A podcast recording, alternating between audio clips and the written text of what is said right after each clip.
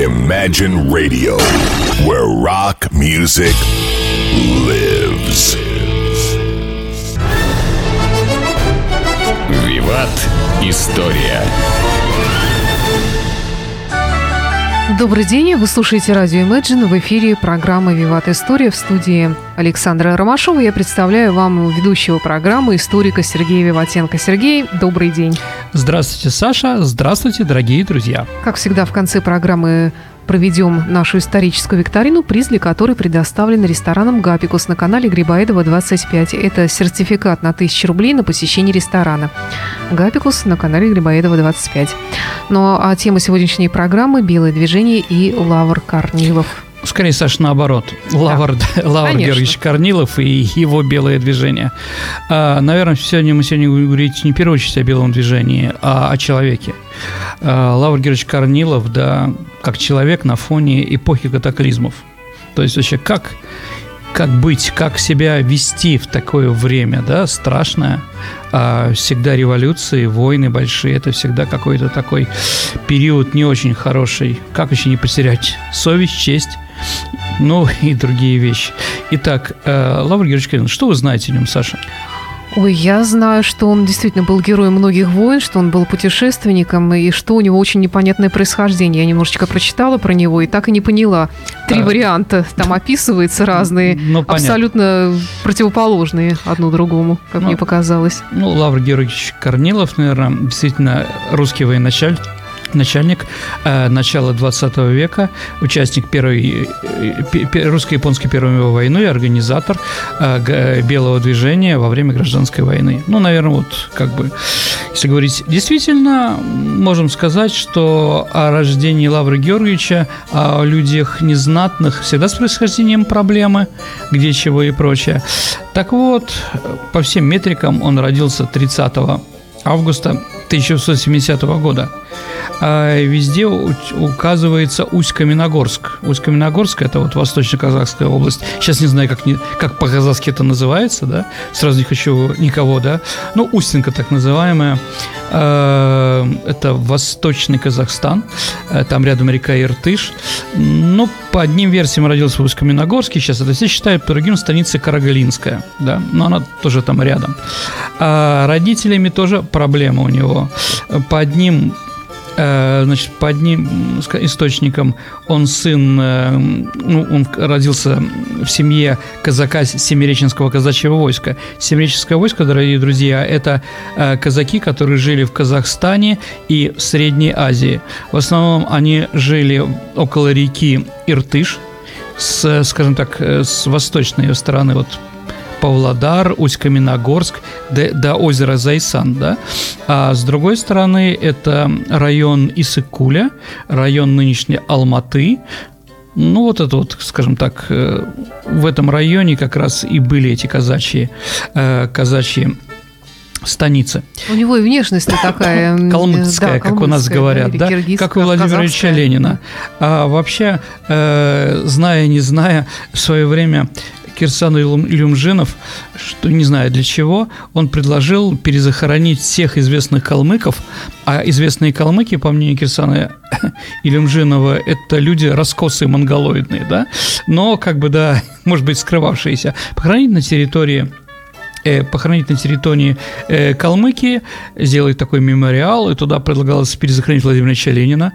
У него тоже были калмыкские, скажем так, глаза. Угу. Ну и сделать какой-то, да, памятный мемориал в пользу Лавра Георгиевича Корнилова. Он тоже считался как бы калмыком.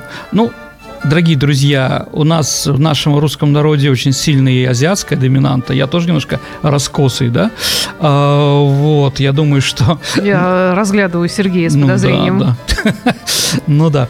А, так вот, можно назвать и придумать кого угодно. Так или иначе, Лавр Георгиевич Корнилов э, родился по одной версии в семье э, пис, войскового писаря, это серьезная должность, а потом полицейского значит, в Семиреченском казачьем войске, и мать у него была казашка.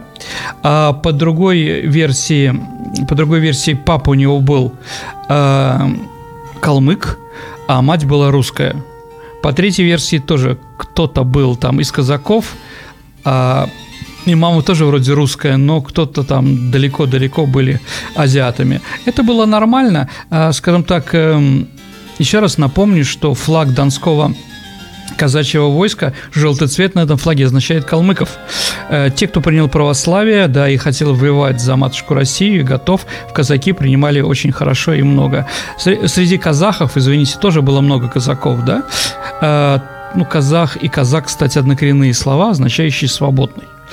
Эм, поэтому, если в каких-то э, районах, где у нас казаки, э, дети какие-то брошенные и прочее, казахские или какие-то другие, их крестят, и после этого они становятся казаками. Да, и уже как бы во втором поколении уже не помнят, что они казахи. Или еще кто-то. Так или иначе, 30 августа 1870 года Лавр Георгиевич родился. Не в очень, э, скажем так, богатой семье. Вообще, конечно, он себя всегда позиционировал казаком. И на вопрос, э, является он ли он монархистом, он всегда давал такой ответ, э, скажем так, мне ему не нравится, ну, об этом еще поговорим, но всегда говорил, что казаки или казаки, как правильно, потом скажете, да, в разных местах по-разному называют. Так вот, они всегда были монархистами, поэтому я монархист. То есть разговор о том, я дерусь, потому что дерусь, как говорил Портос, здесь тоже присутствует. То есть я, ли, вынужденно монархист, да, потому что все остальные вокруг меня монархисты, или еще что-то, ну, непонятно. В общем, Лавр Кирович скрывал немножко такой с азиатским таким да, подтекстом. Э, так или иначе, он родился в многодетной семье, у него было много, э, много родственников, много братьев, и все его братья учились в Омском кавалерийском училище. А, ну, потом это танковое училище, по-моему, дорогие друзья, а недавно его вроде закрыли, хотя я не знаю. То есть историческое место такое, значит, и вот если его братья им как-то не удалось, один умер, другого выгнали из, из эм, училища, третий, по-моему, поручиком так и закончил, то Лавр Георгиевич был, конечно, умницей. Он на лету схватывал, и когда видно его формуляр, все у него оценки пятерки, кроме одной. То есть вообще не было – Э, по французскому языку. Трудно найти в казахской степи людей, разбирающихся в французском языке. Но уже через несколько лет э, Корнилов прекрасно говорил а по-французски. Э, вообще он был полиглотом, знал очень много языков. Он это тоже писал. В том числе, кстати, калмыцкий он тоже знал. Но калмыцкий знал с рождения или просто ему было интересно, другой вопрос. Он знал английский, французский, немецкий, китайский, пушту, э, пуштунский, афганский, там и казахский. В общем, где служил, он всегда учил тот язык. То есть для офицера это было очень серьезно. И закончив прекрасно э, с отличием училища, э, он попросился никуда либо, хотя он мог попроситься, он попросился в Туркестан. И вот в Туркестане это о чем говорит? Что он хотел не просто быть офицером, он хотел иметь биографию, хотел иметь, э, иметь подвиги, то есть он офицер такой был, он считал, что он может дослужиться до любой должности, а он и дослужился в конце концов. Он был верховным главнокомандующим русской армии, э, генерального штаба генерала инфантерии. Это до фельдмаршала один шаг всего. То есть он, и при том все, что он делал, он заслужил своим горбом, своими кровью, да, своими талантами. Это сто процентов. И вот просто так, ну, в Туркмении сидеть, в районе Кушки, не очень интересно ли в районе Сермеза? Знаете, туда офицеры не очень э, спеш... в Советском Союзе или в Российской империи э, спешили служить, или где-нибудь в Забайкалье. А для Корнила это все было нормально.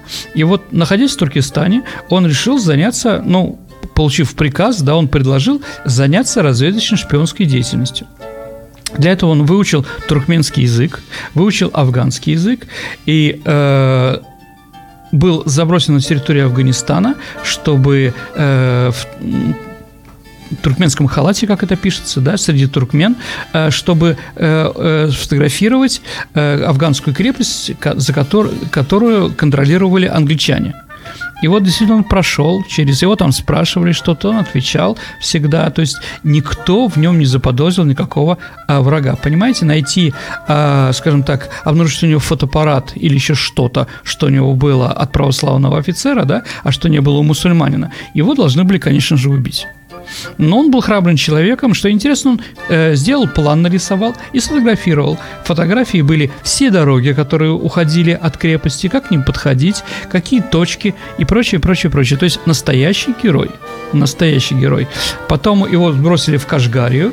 Кашгария – это западный Китай, это Синьгань, уйгурский автономный округ, где, дорогие друзья, там главный Урумчи, э, место, да, то есть это тюрки, э, уйгуры. И вот он туда тоже шел, в Кульджу, в Яркент. И он первый, кто оставил какие-то, э, э, скажем так, описания этих мест. Третий, куда его забросили, э, в пустыню, уже за границей в Персии, в районе Мишхеда. Это Восточная Персия. Там он тоже первый из европейцев, ну, примерно, наверное, первый из европейцев, кто это все описал и прочее, прочее, прочее. То есть он был географ, он был ученый, он был шпионом, он был храбрым человеком, полиглотом, кем он только не был. Еще раз, он был сын своих родителей, да, из Усть-Каменогорска. Ну, я примерно говорю, понимаете, да? да? да, да. То есть человеку, да, из Шаркуном быть э, где-то там на балах в Петербурге, в принципе, он не мог. То есть он не был, никаких родственников, никого у него не было. А он получает разрешение поступить э, э, в Николаевское Николаевскую академию генерального штаба, в который поступает, и опять-таки э, э, он учится там на одни пятерки практически. У него аттестат из 12 баллов, которые можно было набрать, 10,6. То есть, ну, прекрасно. И ему тоже предлагают служить где угодно, в гвардии или прочее. Он выбирает Дальний Восток. Это тоже такие вот шаги достаточно интересные. Тут начинается Первая мировая война, ой, извините, русско-японская война, в которой он очень успешно воюет. Во время сражения при Мукдене он показал себя прекрасным начальником. Самое главное, он во время окружения вывел свой полк со всеми знаменами, с ранеными, с вооружениями, да, прорвав японский фронт при помощи штыковой атаки. Притом, извините, дорогие друзья, офицеры тогда не бежали с криком «Ура!» перед своими солдатами, как иногда у нас показано в фильмах. Они шли перед своими солдатами, и всегда Лавр Корнилов шел перед своими солдатами э, с шашкой наголо, и ну да, Бог его как бы миловал в то время, он прорвался, был героем, получил первый геройский крест и прочее, прочее, прочее. И его направляют э, военным агентом в Китай, в Пекин. А, что интересно, вот это вот, скажем так, его любовь к переодеванию, к этим всем вещам таким, у него было всегда. Так вот, он был знаменит тем, что ему надо было, он узнал, что китайцы готовят э, свою новую армию, которая была реформирована на европейский лад, но ее готовят в глубоком тылу, в глубокой провинции, куда просто европейцев не пускают. А, что тогда сделал Лавр Георгиевич? Послушайте, Саша, я думаю, вам будет интересно. Он нашел где-то в Китае, значит, какой-то балахон китайский, одел на себя мандариновскую шапочку с этой вот, э, ну, скажем так, с кругляшом таким шариком наверху, да, а, еще больше, наверное, стал э, щуриться. И вот он приехал в этот непонятный город и сказал, что он является Бугдыханом, губернатором соседней, соседней провинции и прочее, и хотел посмотреть, да, э, устроить солдатам проверку. Он говорил же на китайском, понимаете? вот все его, да. И вот он действительно принял китайский парад этих товарищей, да, посмотрел, сказал, что все хорошо там, да, молодцы, я спокоен, уехал и так далее и тому подобное. Ну, скандал после этого был, конечно, громадный, понимаете, да? А, вот. И после этого его попросили уже, э, попросили его из Китая, э, то есть его дипломатическая карьера на этом была закончена, но закончена, по-моему, очень шикарной, жирной такой точкой, по которому они всем помнили. И когда он приезжал потом по каким-то делам в Индии, я думаю, тоже шпионским, его все англичане знали, да, как известного шпиона-разведчика, очень уважаемый был человек. Кстати, если мы говорим а, про то, как он общался и с кем он общался в Китае, или, скажем так, на фронтах войны, тоже достаточно интересно, дорогие друзья. У него в помощниках был генерал Маннергейм. Саша, кто такой Маннергейм? Ну, это русский генерал, который... Который?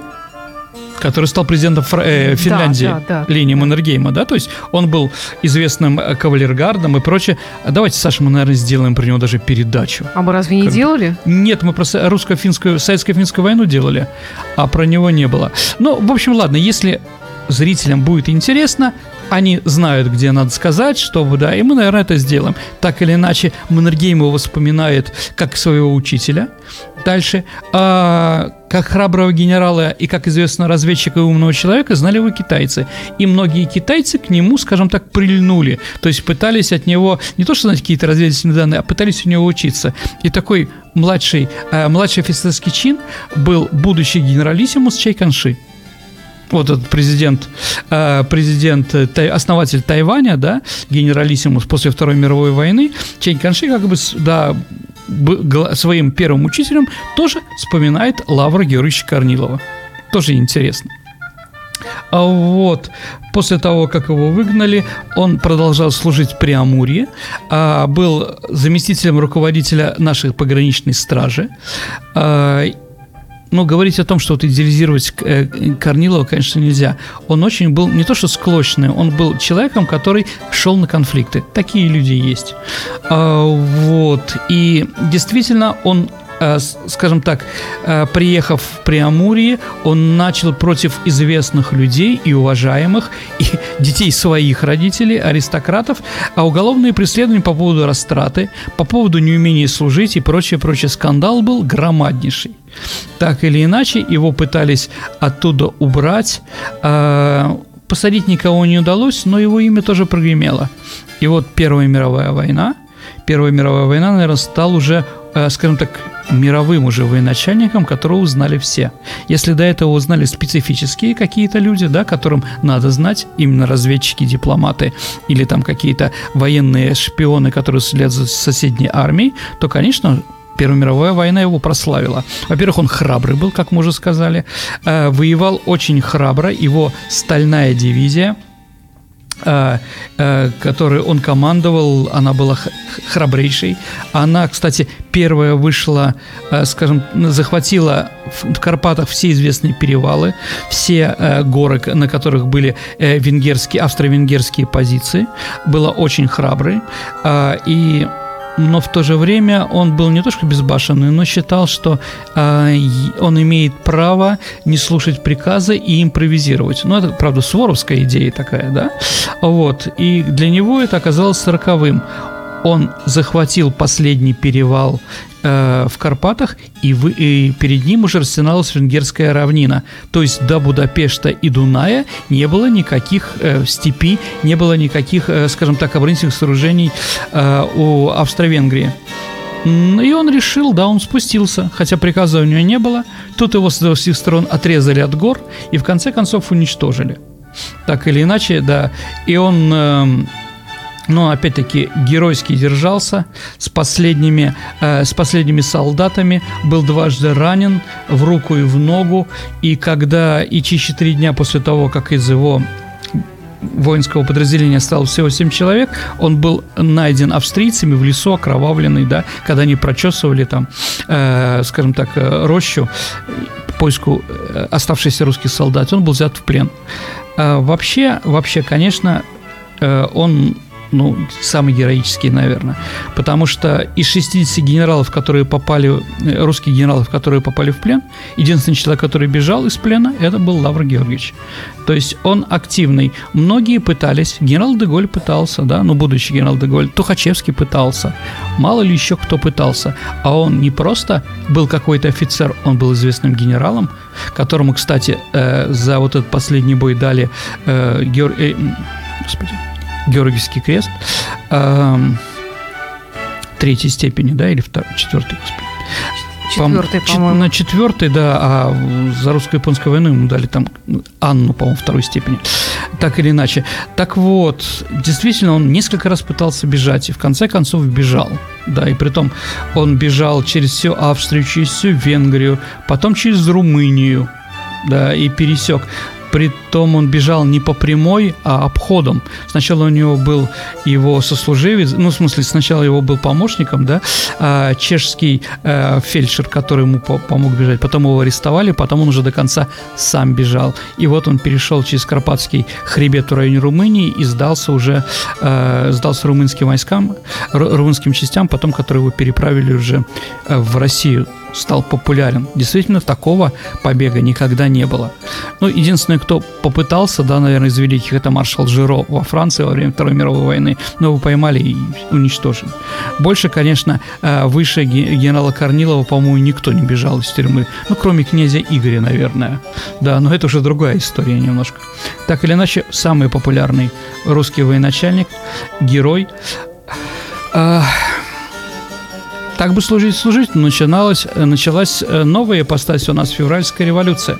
Вообще, дорогие друзья, давайте как мы с вами скажем, э, Лавр Георгиевич Корнилов отличный человек, как профессионал, как военачальник.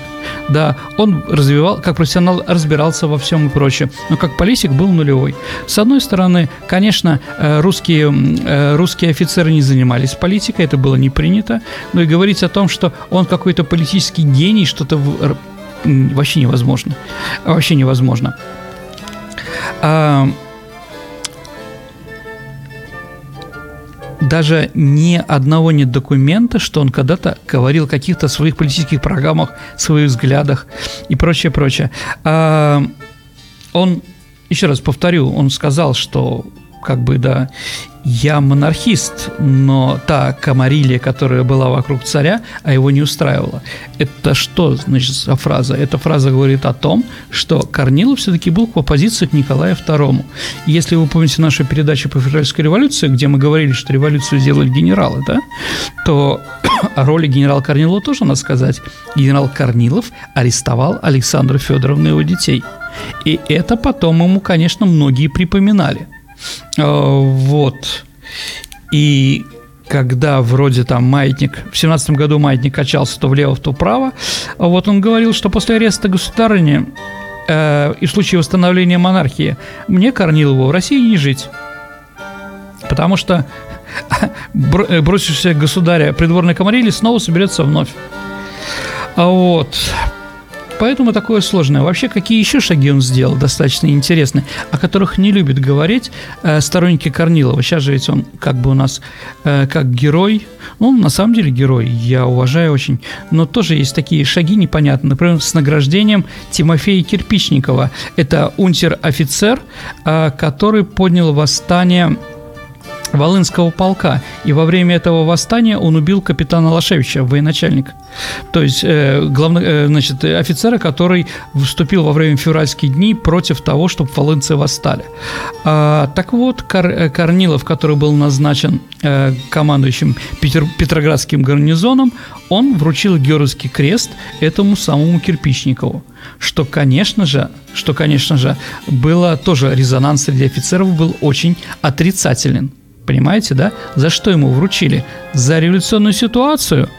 И за то, что он убил другого офицера? С другой стороны, скажу, что когда началось белое движение, об этом сегодня мы, наверное, поговорим. А, так вот, когда э, Кирпичников появился на Дону, он сразу же был расстрелян генералом Корниловым. Сразу же. Да, Теникина и Корнилов его сразу расстреляли, что для него было, конечно, неожиданностью.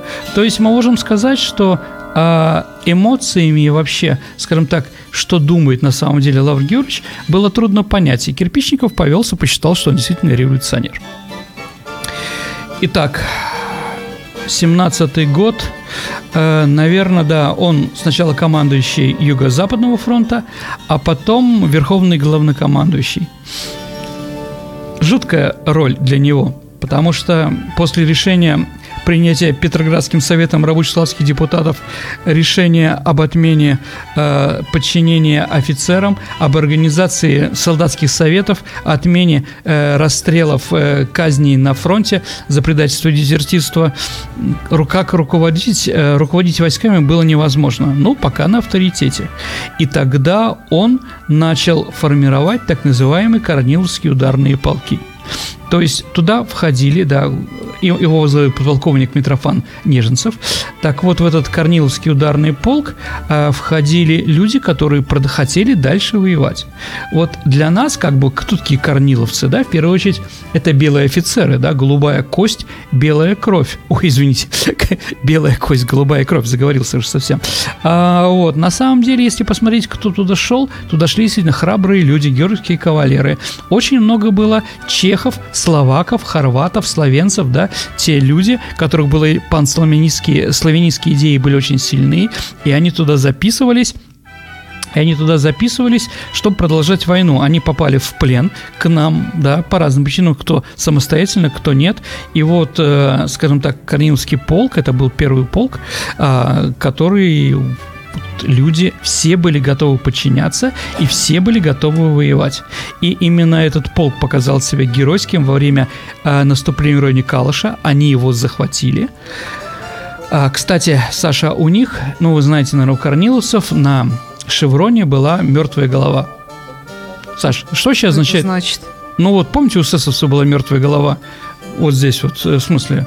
Э, то есть знак мертвой головы, э, вообще, Саша, он имеет исторические корни. Ну, это Адамова голова, так называемая, да?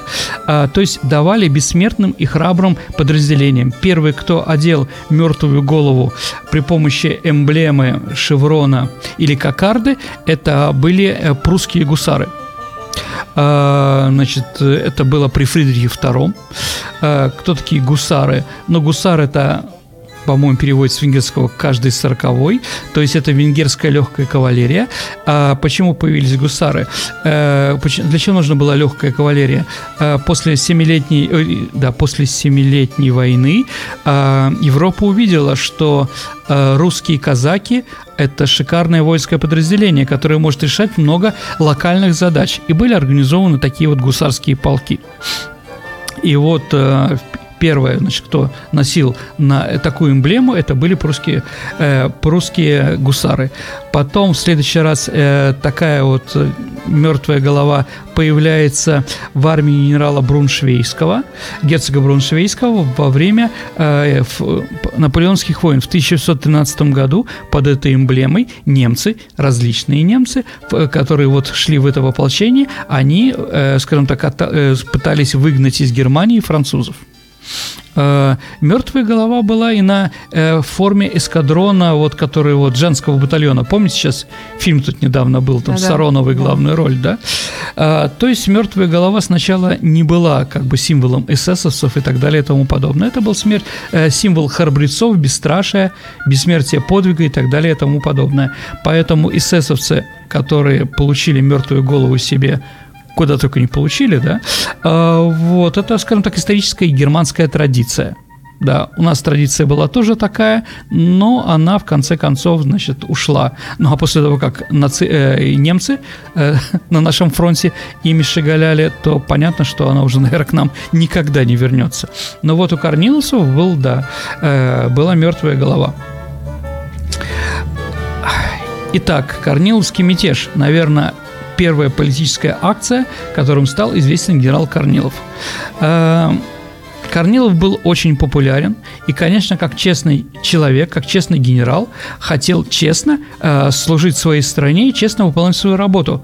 А его работа была разбивать немцев, тевтонов, как он говорил.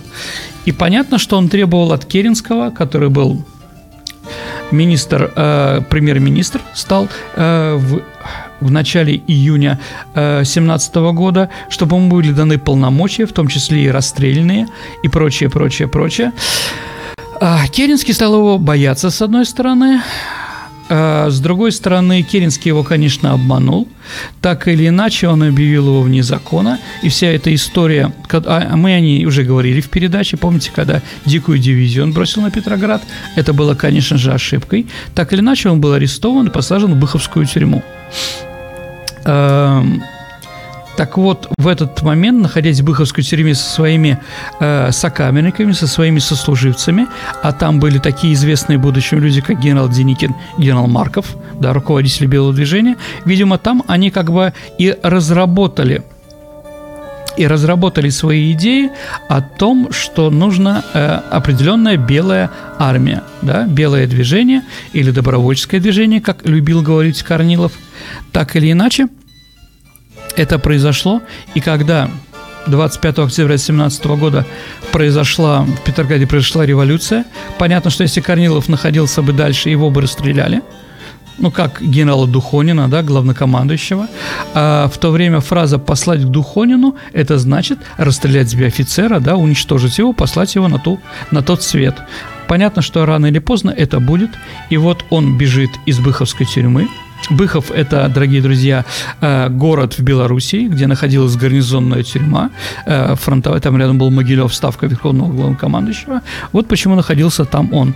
И у него была охрана из тыкинцев, из э, туркмен, да, которым он начал пробиваться на Дон. Почему на Дон? Потому что он считал, что он казак, и казаки должны ему помочь, потому что они монархисты, как мы знали. Но это не всегда так бывало среди казаков. Это мы тоже с вами прекрасно знаем. Да, то, что там люди недовольны, э, недовольны красными, недовольны их реформами. Чем казаки были недовольны? Ну, еще раз, да, давайте напомним, дорогие друзья, э, декрет о земле, он никак к казакам никакого отношения не имел. У казаков была земля – никаких помещиков на казачьих территориях не было. Они так ее имели. Поэтому для, для тех, для простых крестьян это было, конечно, глоток кислорода, глоток шансов выжить и так далее и тому подобное. Для казаков нет. Выход из войны, да, этот декрет, э, декрет о мире, но он считался многими казаками как предательство. Это тоже понятно. А, а когда еще Э, ликвидация русской армии и отказ платить пенсии и прочее, прочее, прочее, конечно, тоже не нравился многим офицерам. Так или, на, так или иначе, они стали проходить на Дон. А, да, слово «дон» и «долг» в известном стихотворении рифмуется, да, «Лебединый стан». А, так вот, а, проходили они достаточно сложно, со стрельбой и прочее. Вскоре тыкинцы, их все время, их все время, скажем, становилось все меньше и меньше там. Кто-то шел на какую-то охрану, как там, Рейникамф, и исчезал. Тыкинцы тоже попросили, можно мы будем сами по себе, и половина, конечно, не вернулась. Э, поэтому Корнилов одел одежду простого солдата. Ну, еще раз говорю, он был театральный, да, он любил такие вещи. И вот один офицер белого движения вспоминает, он не знал Корнилова, а, и вот он, он был врач, ехал в, э, в поезде в сторону Ростова, и рядом с ним в купе ехал офицер, у которого был денщик. А, вот, и на станции этот офицер говорит, ну-ка, мил человек, купи ко мне папирос, дает ему деньги – Тот, офицер, этот солдатик ему говорит, слушай, ваше высокобродие, побежал, купил ему папирос, говорит, ну, оставьте на гульбу там рубль, спасибо, ваше благородие, обязательно выпью за водку за вас и так далее и тому подобное. Какое было удивление этого офицера, когда на Дону он узнал в генерале Корнилове этого самого солдата, который ему услуживал, да. Я представляю там, как, как, как все остальные, кто это видели, кто знал, кто такой Корнилов, да, глядели на как генерал из инфантерии, да, ну, генерал армии сейчас, да, а, какому-то врачу. А, так или иначе, он приехал на Дон, получил разрешение от атамана Каледина, то, что они там начнут формировать свои войска, добровольческую армию. А, и вот эм, добровольческая армия начала создаваться. И, как вы, наверное, знаете, был знаменитый ледяной поход. Ледяной поход – произошел 28, начался 28 февраля, 22 февраля 1918 года.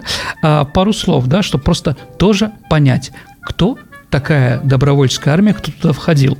Ну, у нас офицеры, да, в основном, но цифры там были другие. Большинство, большинство там были гимназисты, курсанты юнкера, так называемые, да, офицеров, э, офицеры тоже были, их где-то было, ну, процентов 40. Но если мы говорим, что за состав офицерский, то окажется, что э, настоящих офицеров, профессиональных, которые закончили кадетское или юнгерское училище, там практически было очень мало это были офицеры, которых, э, которые были, ну, люди с высшим образованием, которые призваны в армию, и вот они стали офицерами только во время Первой мировой войны. То есть, дорогие друзья, говорить о том, что скажем так, э, все они были офицерами, такой вот э, костяком, да, которые вот знали, что такое война, как воевать, что они были все дворяне, это, конечно же, не так. Да, после ледяного э, похода, ледового похода, извините, ледяного похода. Не а, с ледовым побоищем. Да-да-да, определенно. Или кубанского похода. Он, Корнилов, дал всем, кто был в этом походе, офицерские звания. Да, с этого момента они были все офицерами.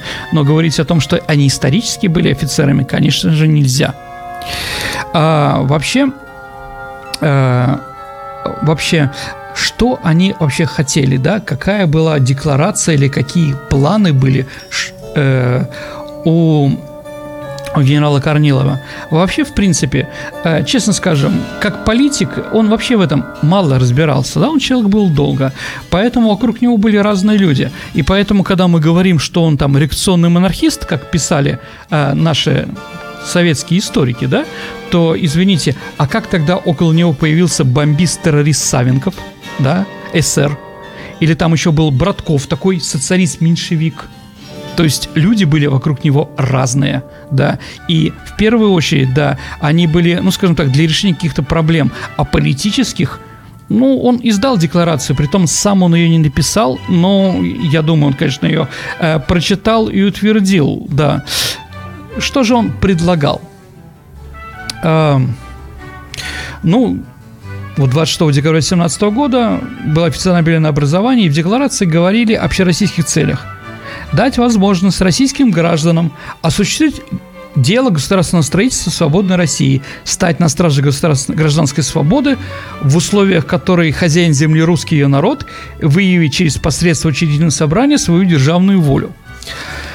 А, дальше он предложил уничтожение классовых привилегий, сохранение прикосновенности личности и жилища, свободы слова и печати, всеобщее начальное образование – снова провести учительное собрание, которое строили большевики. А, за рабочими сохранялся бы все политические и экономические завоевания революции в области нормирования труда, свободы рабочих союзов. Ну, понимаете, да, я все это говорю, все это вам читаю, но понимаю, тут Корнилов тут вообще далек от этого, да. Думаю, что просто была декларация, он попросил кого-то, кто у него был, у него был пресс-секретарь, который за него все это писал, вон он это написал. А согласен ли был с этим Корнилов? Трудно сказать да. С другой стороны, дорогие друзья, ему нечего было терять, кроме своих цепей-то, да? Что он там, да? Ну, у него была жена, э, с, дочка и сын, да, ну, из бедных достаточно. Что там? Дом в городе Зайсан, это на границе Казахстана нынешнего и Китая, ну просто смешно, да? Помещик он, у него были какие-то усадьбы, какие-то земли. Да нет, он просто служил, честно служил в армии. Больше ничего. Поэтому, с одной стороны, понятно, что вот такие его воззвания, а с другой стороны, какие-нибудь другие дворяне, которые были вокруг него, спрашивают, извините, а наши земли, да, что с ними делать?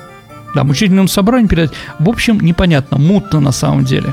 Поэтому говорить, что у Белого движения были какие-то четкие антисоветские позиции, которые выступали против решений советской власти, ну да, два, два решения советской власти, три решения они, конечно, не принимали. Первый – это м, декрет о мире – а, второй, э, второй – это разгон учительного собрания. И третий – Брестский мир. Но ну, если в будущем говорить, да? Вот три. Потому что даже той конституции или в которой декларации, о которой он говорил, что он будет продолжать, э, продолжать биться против тевтонов как он и сказал, да, ну, тевтоны немцы, да, э, что тевтоны, они враги всякого славянства. Думаю, это тоже фраза была потому, что в белом движении много было чехов, словаков и других народов славянских, да, у которых были идеи славянизма. И понятно, что после Первой мировой войны, где в Австро-Венгрии вешали славян в большом количестве из западных украинцев, которых там было много там, да, там Терезингофе, там в других концентрационных лагерях, это было всем известно, и возвращаться им всем обратно на родину, это было, конечно, смерти подобно. Ну, а насчет национальной политики он говорил, что да, сейчас организовались государства типа Польша, Украина и Финляндия. А, вот, но все-таки они должны широко быть поддержаны правительством России и организовать новое государство, где будет какие-то автономии. Но тоже непонятно какие, да? Он говорил так, а вот Деникин вообще выступал против чего-то. Для него было единое неделимое. И когда генерал Маннергейм предложил Антону Ивановичу Деникину, что он сейчас нападет со стороны Карельского перешейка, захватит Петроград, да, с условием, что белое движение признает независимость Финляндии. Деникин сказал, нет, такого не будет. Такого не будет по той причине, что это дело народа, типа учительного собрания. Но нет, так и нет. А Маннергейм мог спокойно это захватить. Извините, ему было просто – Ему было просто так или иначе. Э, с другой стороны, конечно, ледяной поход, вы должны понимать, товарищи, 700 э, тысяча, 1200 человек, а они смертники. Для них любое поражение – это конец, потому что их всех уничтожат. Да? Против них воевали от 5 до 15 тысяч человек, и они должны были побеждать во всех сражениях, и они побеждали. Так или иначе, последним сражением генерала Корнилова была попытка взять Екатеринодара – и 31 марта 18 года он был убит. Да, граната, взли, э, э, э, снаряд взлетел в тот дом, где он находился, и убило только его. Самое плохое то, что после того, как он был похоронен, красные нашли его труп, они над ним издевались, разорвали его, били, э, разорвали на нем все исподнюю одежду, на котором был, да, а потом сожгли. Поэтому белые, когда уходили, они уносили с собой и трупы, как, например, Капеля или Дроздовского. Но это уже другая история, тут мне машут уже, что пора, заканчивать. Давайте, Саша, да, поговорим теперь о вопросах и ответах. Историческая викторина. Давайте сначала вспомним вопрос прошлой программы. У нас был Я такой немножечко, брал, да, да. да, с юмором такой был вопрос. Да, да. Э, Есть ли у нас победители? Это У нас художественный много фильм «Небеса ответов. обетованные». Хороший фильм, дорогие друзья. И Броневой шикарно сыграл ветерана советско-японской войны. А Евгений Андрей Сонс. Прекрасно. Ну, у нас много правильных ответов. Я просто выбрала Хорошо, один из хорошо. первых, да. Да. А теперь Напоминаю, что приз предоставлен рестораном «Гапикус». Это сертификат на 1000 рублей на посещение ресторана «Гапикус» на канале Грибоедова 25. следующий- Правильно, Сегодня Саша. вопрос какой? Сегодня вопрос, ну не знаю, для меня он простой, да? А назовите поэта, который посвятила стихотворение Лавру Георгиевичу Корнилову «Сын казака, казак». Ваши ответы оставляйте на нашем сайте imagineradio.ru. В анонсе программы «Виват История» есть специальная кнопочка «Прислать ответ». Кликаете на нее и пишите ваш ответ. Не забудьте представиться, написать фамилию, Мгм. имя, номер телефона, иначе я не смогу с вами связаться и вручить вам приз, даже если вы ответите правильно. И первым. И первым. Сергей Виватенко был в студии «Радио Imagine». До, следующей, встречи до следующего вторника, дорогие друзья. Спасибо. До свидания.